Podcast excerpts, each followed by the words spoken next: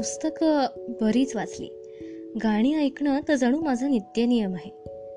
प्रेरणेच्या शोधात कदाचित. भटकत होते सगळीकडे. दैनंदिन आयुष्यात प्रेरणा सापडणाऱ्या भाग्यवंतांमध्ये मी नव्हते म्हणून असेल कदाचित. पण माझ्या बाबतीत आयुष्याकडून अनपेक्षित गोष्टींचीच अपेक्षा करावी ही जी काही म्हण आहे ती माझ्या अस्तित्वा इतकीच खरी ठरली. प्रेरणा शोधून थकल्यावर शांततेच्या शोधात संध्याकाळी जेव्हा निसर्गाच्या कुशीत मी जाऊ लागले तेव्हा नकळत माझी त्याच निसर्गाशी घनिष्ठ मैत्री जमली. आणि अतिशय अनपेक्षितपणे तीच माझी प्रेरणा कधी बनून गेली माझं मला देखील उमगलं नाही.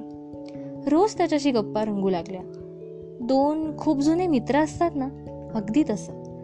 तो आपल्या लिलांच्या रूपाने आणि भाषा वाचा या सुखसोयींमुळे सुदैवी ठरलेली मी शब्दात गहिरी संभाषणे करू लागलो.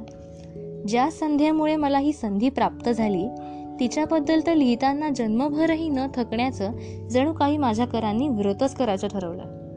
मग हळूहळू आपल्याला आपल्या सवंगड्याच्या स्वभावाचे एक एक पैलू जसे उलगडत जातात ना? तशीच या माझ्या नवीन सख्याची प्रत्येक सवय त्याचा स्वभाव मला कळत गेला. आणि चमत्कारिक न वाटता त्याचा प्रत्येकच पैलू कसा अतिसुंदर आणि प्रेरणादायी आहे हे माझ्या लक्षात आले. आणि माझ्या मनातली ती मैत्रीची भावना प्रेमात विकसित झाली. आणि त्या अद्वितीय स्रोताने ती अशी स्वीकारली जसं मनुष्याने मिळालेलं आयुष्य स्वीकारावं. कारण एकच निसर्ग प्रश्न विचारत नाही. तो देतो फक्त उत्तर. मन सुखावणारी शांत करणारी.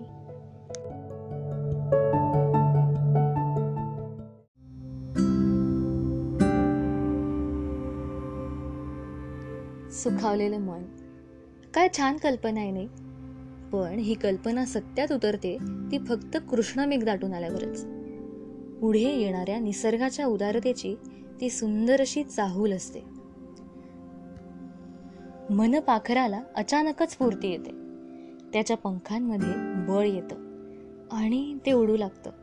शरीराला मागे टाकून. एखाद्या कवीनं त्याच्या कलाकृतीत भावनांची शब्दांची मुक्त हस्तांनी उधळण करावी जेणेकरून श्रोत्यांची मनं तृप्त झाल्याशिवाय राहूच नाहीत तशीच निसर्ग देवतेने आपल्या सर्वांवर मुक्त हस्तांनी केलेली कृपा म्हणजे वर्षा. ती आली की माझं मनच काय? तर धरा पशुपक्षी तरु सगळ्यांची मनं कशी सुखावतात? शांत होतात समाधानी होतात. काही झाडं तर या कृपाप्रसादाने हर्षित होऊन निसर्ग देवतेला आपलं शीश नमवून वंदन करू लागतात. ही त्यांची आगळीच संवादकला पाहून मला खूप छान वाटतं. असं म्हणतात एका स्त्रीचा दुसरा नव्याने जन्म होतो. तो तिने एका बाळजीवाला जन्म दिल्यावर. आता ती फक्त स्त्री नव्हे तर आई झालेली असते. अगदी तसंच सृष्टीच पर्जन्याला जन्म देते. आणि त्यामुळे तिचा देखील पुन्हा एकदा नव्याने जन्म होतो. ते दाटून आलेले कृष्णमेघ याच नवजीवनाची चाहूल देऊन सृष्टीमातेला उमेद देतात. आणि मग येते वर्षा आपल्या मातेला वात्सल्य सागरात भिजवून टाकण्यासाठी. सर्व काही जणू नवं दिसू लागतं. टवटवीत बहरलेली फुलं पानं मन सर्व काही सुंदर दिसू लागतं. पण काही असे अभागी देखील असतात ज्यांना ही किमया जवळून पाहण्याचं सौभाग्य मिळत नाही. हा सगळा दैवी चमत्कार एकदाचा घडून गेल्याशिवाय त्याकडे नजरही टाकायची नाही असा जणू त्यांना शापच मिळालेला असतो.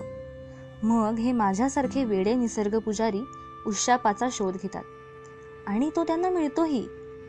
त्यांच्या निवासस्थानी सततच त्यांची सोबत करत असणाऱ्या त्या एका खिडकीच्या रूपाने. ती उघडी करावी आणि तिच्यापाशी शांत चित्ताने बसून राहावं. समोर घडत असलेली किमया लांबूनच पाहत. ते आपल्यापाशी येणारे टपोरे थेंब अलगदच ओंजळीत झेलावे. जणू एखादी सुबक मोत्यांची माळ तुटून पडावी आणि तेच मोती आपण गोळा करून शृंगारासाठी वापरावे.